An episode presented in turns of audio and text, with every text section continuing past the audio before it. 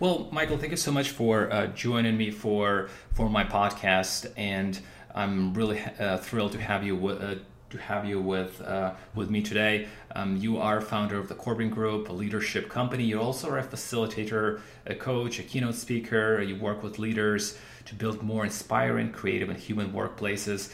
And you also have an experience as a chartered accountant and a professional photographer. So really vast. Um, vast expertise across the board and really appreciate you joining me for Sergey Ross podcast. Thank you. No, great to be here. Uh, Michael, so the first question I wanted to ask you so you are a risk management executive at OMERS, uh, a major pe- pension fund. You have 20 years of experience, and you make a decision to become a creative leadership facilitator and a coach.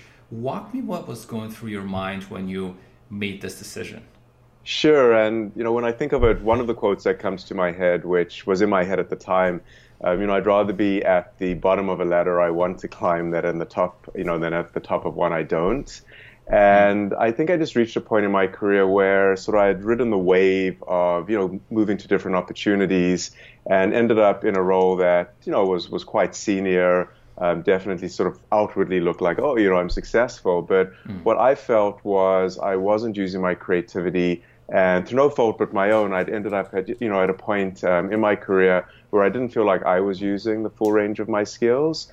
So you know, I think whenever you're at that point, there's sort of tension um, that you feel just you know inside yourself. And mm. I realized you know it was time to to make a change, and that you know it wasn't an easy decision to make um, sort of you know giving up a, a, very comfortable job and sort of taking a bit of a step into the unknown. Um, but for me, I think I've always been driven by that learning, growing, and for me, that that using my creativity and all my skills just became uh, a big driver in in knowing that you know I wasn't sure what the next step was, but that you know I needed to be doing something different. Mm, and that overpowered your your fears or maybe some insecurities of going from the the corporate world into, as you mentioned, as you, as you said, unknown. Exactly, and it's funny because I always thought, you know, being in risk management, I always thought that I was somewhat sort of risk averse. But then I looked through my career, and I've actually quit jobs without having sort of something lined up three times in my career. So, you know, I guess when I, I look back at it, I'm, I'm, probably not as risk averse as you know as I as I might think.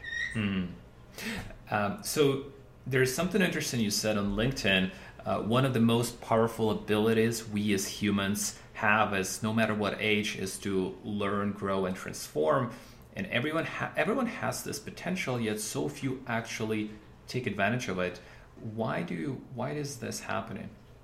I, I think partly because it's hard. It, it's difficult. It's uncomfortable, and just the whole process of reinvention. You know, you have to reach a point where you're comfortable with yourself, you know, what you have to offer, where you want to go. And that whole process is, you know, it can take quite some time and you have to sort of really dig deep. And I think a lot of people, um, you know, there, there's another quote that I use a lot, you know, comfort is the enemy of growth. Mm. You know, sometimes we get comfortable and, you know, it's hard to, to make that change. And, you know, I think reinvention is going to become, you know, much more popular, especially when you look at AI, machine learning, traditional jobs that, that are going to be lost. There'll be new jobs in different areas. Um, but I think a lot of people are going to be forced into sort of reinventing themselves. And, you know, I really encourage people to do it sort of while they can on, on their own terms, but um, but yeah, I mean, I think at the end of the day, it's difficult, and we don't have a lot of people really talking about what's involved in it. So people see, you know, all the success stories, but a lot of people don't really talk about the journey, you know, mm. what that looks like, and, and what they had to go through uh, to really be able to reinvent their career and the work they do. What you mentioned something you, you said something interesting that people will be forced to change and this is what I find happens with most people. They wait until life forces them to make a change and they are in this reactive state which really affects their experience and and also how they reflect on it later on. But how can someone maximize their learning and their growth right now if they don't have any tools they don't know how to do it uh, they maybe read some motivational maybe they've seen some motivational videos online uh, what are some of the strategies somebody can use to at least start on this journey of transforming? Sure. Um, I mean, there, there, are two main areas, at least in the work I do, that I really focus on. And the first is I encourage anyone, no matter sort of where they're at in their career, is to really define what success means to them. You know, it's something that I, I wish I had done a lot earlier in my career um, because I never really thought about sort of what what does success mean. You know, is part of it financial? Is part of it having an impact? You know, what legacy do I want to leave? And and I find just starting with that question and asking yourself what's important to you. I think to me that is is one of the most important things we can do because everything comes mm. from there. Um, and I, I've seen it too in a lot of the work I do you know, I work in a program with newcomers to Canada, you know, professionally educated people um, who are transitioning to sort of their career in Canada. And, you know, when I ask this question, you know, what do you, how do you define success? Like some people just, they've never thought about it. And the question comes as a bit of a surprise. And there are a lot of different layers because you really have to start thinking, you know, how much, you know, everyone wants, you know, a comfortable life. There's a financial aspect, but you have to ask yourself, you know, how important is the money really? How important is status to you? How important are titles to you? Um, or, you know, are you really driven by something else? Is about impact, um, helping others, and, you know, is it a combination of all those things? But really starting to prioritize what's important to you. Right to have that fulfillment later on and actually be happy that's i totally agree and a lot of times people i find they say oh just want more money right but what does it really mean how, how much is more right and does it is it really going to bring any joy uh, or it will be just around material things that in the long term unlikely to transform you as as a person or as to give you that that feeling uh, people are looking after you know, exactly. And, and I find just that, that idea of long term thinking, you know, even companies often aren't thinking, you know, beyond five years uh, to some of the changes. And I think in our own lives, we, we sometimes don't necessarily think of, you know, looking at our lives overall and, and what sort of long term impact we want to have. Hmm. How did you transition to being a coach? What was different for you coming from a corporate world? Because it's a big change, even even if you're leveraging your expertise in risk management, it's such a big transition. What was what was it like in the first in the first weeks, maybe the first month, and then what what what had you do to to build your fundamentals, or maybe to change your or to really look at your values and define your vision going forward? Sure. So, you know, coaching coaching is really very different to a lot of the work I'd done and even in the leadership roles, I was in previously, I used to think, oh, you know, I'm doing a lot of coaching. You know, I'd been involved in mentorship programs. But it wasn't until I did my coaching program at Royal Roads University. You know, for me, it was the missing link, I think, in all the leadership skills um, that, that I had. And I'd been to a lot of sort of expensive leadership programs throughout my career. But the true coaching skills, that listening, um, you know, being non-directive at times, and in some ways, sort of letting go of always having to fix things and have the answer. Um, it, it's tough mm-hmm. for anyone coming from the corporate world uh, because we're so used to sort of putting out fires and fixing and, you know, in our mind, working out what the problem is and giving people advice. Um, mm-hmm. so for me, going through the coaching program, and, and there were a few people with me in the coaching program where, you know, we struggled a bit at first because we were used to sort of almost being consultants. You know, we had the, the ideas and just being able to listen and be curious um, and, and see how things unfold is, is a very different skill set to, to anything I'd used before. Mm-hmm. So I think, you know, I think for me, one, just sort of the listening um, is something that, that I'd really learned because previously in my career, you know, people would be in my office and, you know, I thought I was an okay listener, but there's so many distractions and, and true listening where you sort of put your agenda aside and listen to what the other person is saying um, is, is really, is really very powerful and empowering. Um, and that is sort of mm-hmm. one of the things that I learned through through the coaching program. Right, and you also did mention something that I thought was very interesting is that when you left your corporate job, you really started you redefined your beliefs around success and failure. Yeah, no, it's you know I was very much sort of that that type A. Um, you know, just my my whole view, and I think creativity and that idea of experimentation and failure has mm-hmm. has really changed. And I think almost there's an element I think through coaching of of just developing self compassion. Um, you know, allowing yourself to make mistakes, allowing yourself even to have a bad day and just, you know, it's okay. Today didn't go as I planned. You know, I don't feel great. Um, you know, let yourself feel that. And then the next day you sort of move on. Um, mm. but, but really just sort of giving yourself sort of permission to, to make mistakes, to, to learn essentially, um, because a lot of this, you know, I might have been in, you know, business for, you know, almost 20 years, but the whole self-employment journey is new to me, and there is, you know, so much I don't know and so much I continue to learn. Mm.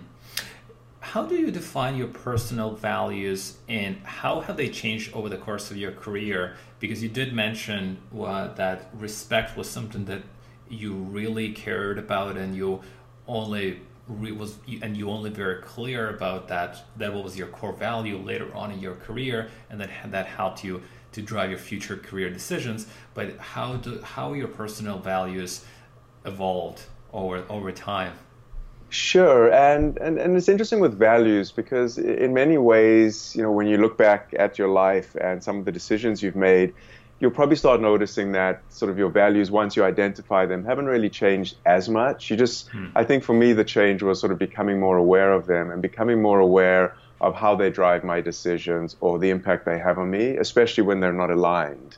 Hmm. Um, so, you know, you mentioned respect and, and with values, like people often, you know, throw in respect. But for me, you know, through throughout my career, I'd always notice you know, when I'd see people at work who had such potential and their managers, you know, felt threatened or, or weren't mm-hmm. respecting them, um, for me, those were the things that, that always sort of drove, you know, I, I knew something wasn't right for me. Um, when I saw those situations. And, and there's so much, you know, I still think there's so much mm-hmm. lack of respect that happens on a day to day basis at work. Um, right. So, so I think it was really just becoming clear on what my values were and how I could use them in, in, in making decisions. But I, I find with values, if, if you look back at your sort of most stressful environments, whether it's work or home, often stress is just a misalignment of values. Mm-hmm. Um, the problem is, right. is most of us don't take the time to really understand what our values are. Um, and when you do that, I think things become um, a lot clearer. So I think it's more the process. I'm not so much sure if they've evolved so much. It's mm-hmm. just I, I, don't think I'd really taken the time to to think of, of what were my you know my true values and how were they affecting my decisions. Right right. And I, have came, I've came across uh, what tony robbins says and this is something that he also preaches a lot is that the conflict comes from people being unconscious about their values or where they either are not clear in what they are yeah. Uh, or they know what they are, but they're in conflict where they have a freedom as one of their top values, but at the same time, it, it is followed by security. So that person is going to be paralyzed because how could they possibly have freedom and security? It is uh, yeah. they're going to be constantly in pain. How do you, like from your experience, Michael? How would some how can somebody start? Defining their values to become more conscious about them to to bring more clarity in their life and, and simplify decision making sure um, so, so I think the first is, you know, for people to think back, um, you know, think back on their lives, think back on some of the decisions they've made and, and what was sort of at play at those mm-hmm. times or difficult decisions they've had to make. Um, and, you know, even thinking of times when, you know, the, on the positive side, you know, jobs they've really loved or when they felt that, you know, there's been joy or some sort of flow in their life what were the things that contributed to that? So that's sort of one exercise to to start doing it is yeah thinking about decisions you've made um, and and that question what's important to you. I think when you start you know just answering that question you're going to have a list mm. of things. And from that list you can continue to ask questions to really start identifying well what are those values? What is important to me? And what is driving sort of a lot of the the decisions I'm making um, so, so I think that's sort of one one way of, of really asking that question and starting to sort of get to the values. Uh, but sometimes, you know, you need to do that with someone. You know, you need people who are there to, whether it's a coach, a friend, a mentor, to be able to sort of ask those questions and, and dig deeper. Because, you know, why it's important. A lot mm. of people will, you know, say something like integrity. You know, integrity is my value. But then you have to ask yourself, you know, why is it important? What does integrity give you? Mm. Um, and, and really start digging deep because sometimes you know there's surface values and then there are ones right. that perhaps are a lot deeper and, and there are only really a handful of, of those much deeper values mm, yeah absolutely and uh, and the integrity is so different for everybody. It's Yeah. like uh, it, I find it. Everybody talks. A lot of people talk about it, but it, it's it almost uh, a category by itself where it has certain sub values. Where what does it really mean to you? What what, what are the category? What are the things that make you feel that integrity versus somebody else? Right. Yeah, and, and I think also the big distinction is there are a lot of things we believe in and virtues we believe in, um, but you know, like trust. So some people, when they're looking through their values, you know, they don't see trust there, and you know, sometimes they say, oh well, you know, I, I believe trust is important, and I try and incorporate that in my life. Um, but you know, maybe trust hasn't really been the main driver of the decisions they've had to make. So. Mm-hmm you know, there's that prioritization exercise where, you know, the things we believe in, but not mm-hmm. everything is really driving the decisions and equally important to us. And sometimes those conversations are hard to really say, like, okay, well, is, is trust so important to me? You know, I talk about it a lot, but, but maybe it isn't on my sort of top mm-hmm. five list, even though I still believe it's important. I, I find uh, what's, what's really interesting with this is everybody and, as you said every person tells themselves a story on a long-term basis probably. So they already conditioned themselves to believe that for example trust is important but is it really? And what do they really feel? And it oftentimes come into that core value. What truly matters is hard when you condition yourself with a story right? Yeah. Because it's the, the story also is maybe who i want to be versus right. who am i and uh, and I think people struggle with that too. It's sometimes this aspirational list of, mm. you know, these are the values I want to live my life by, but but who am I, and you know, mm. what are the decisions that that I've been making yeah. based on so far. Right.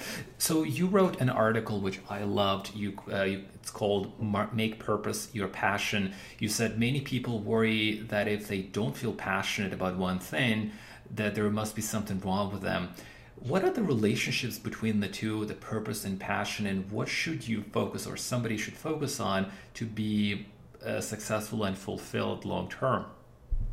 Sure, and you know I, I, see it so often with a lot of my clients, and you know people who come and go i'm you know often they'll say i'm, I'm not passionate about anything which mm. you know often isn't true it's just i think there's so much hype around you know passions and people say you know live your passion mm. and even when i you know went out and started my own business you know, a lot of people would say, "Oh, it's so great you're following your passion." And for me, it's funny because I, I, didn't necessarily ever view it as following my passion. It, you know, I certainly was following my values, and you know I was using my, my skills and abilities. But I, I think you know passions are passions change. Um, you know passions change. They're sometimes fleeting. They're you know they they can be situation dependent. For me, purpose I view as as a bit more solid. Hmm. Um, over time, and and purpose can you know your purpose can change too, but I think it's you know it's perhaps a, a bit longer term. Um, and you know, I see even now companies are starting to focus a bit more on purpose, and it's becoming a word that's being used a lot. Mm-hmm. And yeah, it's uh, it's it's sometimes sort of hard to differentiate both of those, but but I, I, definitely view purpose as sort of the bigger, you know, passion might be part of your broader purpose, but mm-hmm. purpose is sort of the overarching, um, you know, grounding. Right. I just think of a tree and the roots. Like purpose are are sort of the the roots that are going to you know certainly be there sort of from a longer term perspective. Mm, so if anybody is looking into uh, finding their passion they should start with their purpose first see what they want to do and maybe uh, one of the questions they believe this is the one that you had in your one, one of your articles is ask what legacy do you want to leave behind?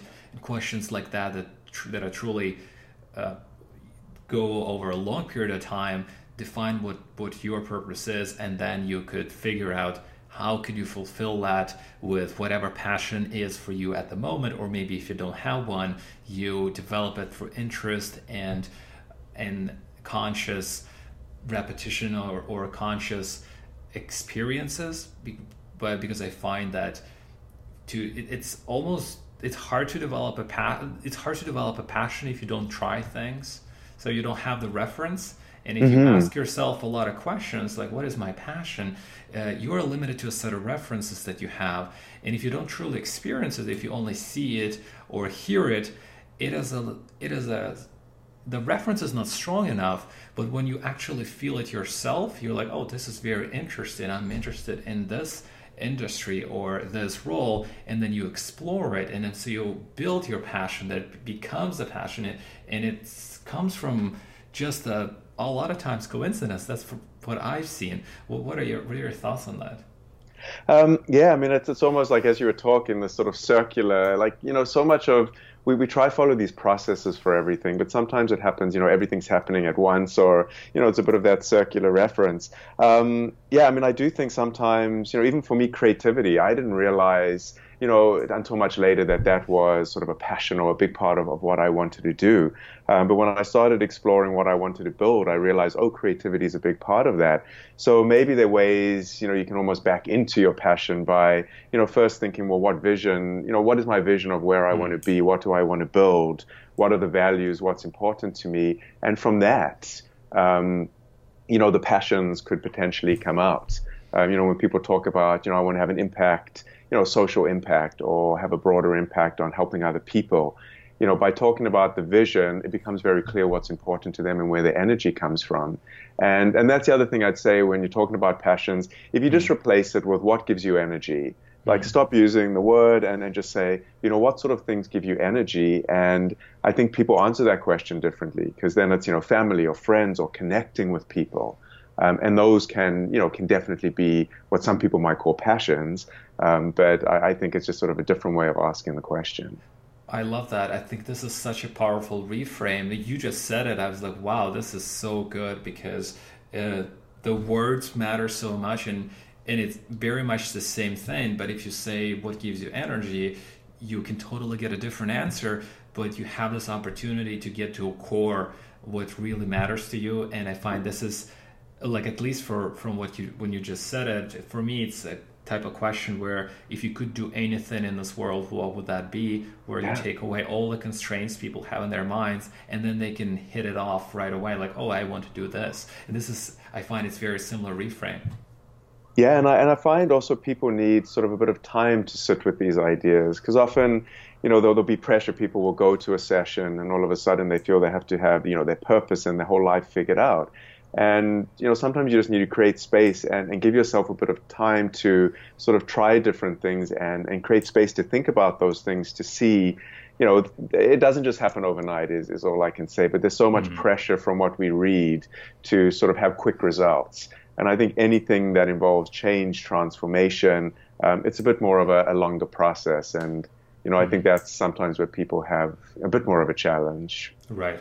Right. So you took an art class, and uh, this is very interesting. I'm very curious to know what your thoughts on that are. Uh, so you took an art class where you made a conscious decision at the beginning of the class to try your best and just go with the flow and not put unnecessary pressure on yourself to create the masterpiece the very first time.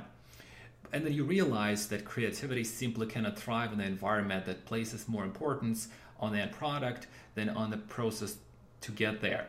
Now, what is what is it just an art class and, and this importance of being creative that you didn't put um, you didn't define the leverage and you didn't have the maybe you didn't have a commitment to make a masterpiece the first time or you believe this approach will work for the other areas of your life um, so yeah i mean I, I think for me just you know, part of that was was very much about sort of being able to let go, which isn't easy to do. Mm. Um, you know, I, I, think we all put so much pressure on ourselves on, on a daily basis, and you know, we, we just don't want to make mistakes. And I even remember, you know, in the art class, you know, I was doing it was a sort of a, a piece that I'd seen at um, the brickworks, and it had sort of some mm. graffiti.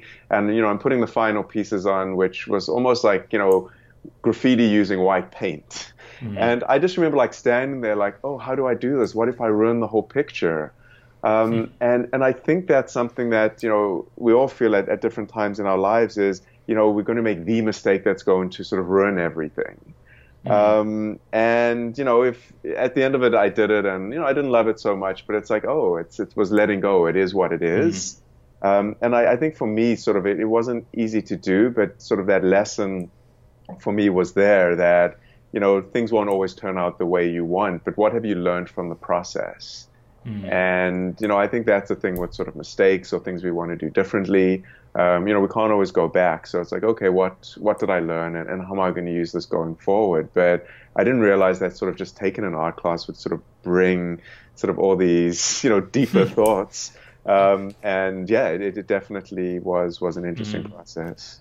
Right. It's such a great way to, to to, to experiment, try and and I, I think I, I understand what you I understand what you meant by you want to let go of the fear of things that oh if it doesn't work out, uh, but you're still gonna learn a lot, and then you can take these learnings and apply them maybe even in, in a different area and still be successful. Yeah, and and I think you know as I as I see with a lot of my clients, this this fear of failure. Um, you know, there, there, are a few themes that I'm seeing with a lot of my clients, and I think fear of failure and, and lack of confidence, just as I speak with people, friends, like those are two of the things that, that I find are becoming, whether it's more of an epidemic or maybe I'm just seeing more of it. Um, but I, I think just creating spaces for people to, to experiment, to be creative, where there isn't this pressure of sort of fear of failure or making a mistake um, I, I, think it can be really powerful, but but I. I, find like a lot of people just don't know how to tap into that or find those opportunities to do that. So you know, people just go through their lives with this constant fear of failure, of making a mistake, and this lack mm. of confidence that really is preventing them from from doing um, you know what they really want to do. I, I'm I'm fascinated by the fact that if somebody just lets go their fear and they are able to experience a totally different quality of their life because they, they are exposed to so many different things. And they will never know. That's the the challenge i find is people will never know the, what, what life can be like if they don't take the first step. How can anybody do that? What are some of the like simple ways that somebody can at least get a preview of the type of experiences they get if they're not constantly fearful and afraid to take the first step in whatever they're doing Sure. So, so I think also, you know, the important distinction to make is, you know, some people, you know, everyone's different in terms of how they want to live their lives. Some people are happy with, with where they're at. Mm-hmm. So I think that the question is for people who feel that something's missing or, you know, something just, just doesn't feel right. How can they tap into it? Um, so for me, you know, some of the exercise or things that I find are important is, is just spending time focusing on strengths. Hmm. Um, and there was a great, uh, great quote, uh, a woman by the name of Sally Hogshead.